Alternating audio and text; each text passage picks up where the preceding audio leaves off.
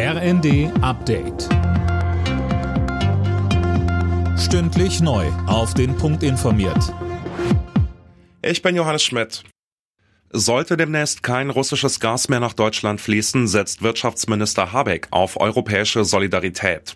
Deutschland und Tschechien haben eine Absichtserklärung dazu unterschrieben. Sie wollen sich in dem Fall gegenseitig helfen.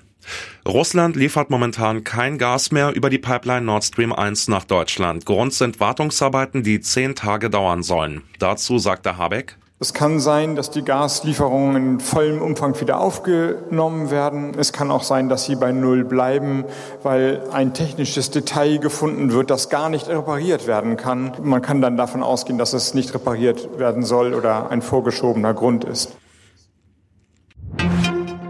Ein Lohnplus von 8 Prozent. Mit dieser Forderung will die IG Metall in die anstehenden Tarifverhandlungen für die Metall- und Elektroindustrie gehen.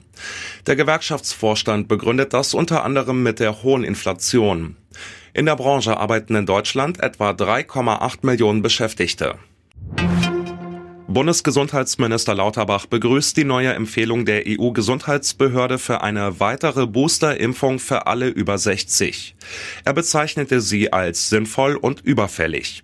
Hintergrund sind die steigenden Infektionszahlen. Daniel Stuckenberg. Schon jetzt liegen viel mehr Menschen als im vergangenen Sommer mit einer Corona-Infektion im Krankenhaus. Richtung Herbst-Winter dürfte sich die Lage nochmal verschlechtern. EU-Gesundheitskommissarin Kyriakides sagt, wir haben keine Zeit zu verlieren. In Deutschland empfiehlt die Impfkommission aktuell eine zweite Booster-Impfung für alle über 70, außerdem für Risikopatienten und Heimbewohner. Zuletzt hatte der Deutsche Hausärzteverband eine neue Impfkampagne gefordert.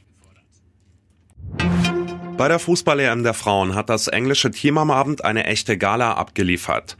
Mit 8 zu 0 fertigte England die Mitfavoritinnen aus Norwegen ab.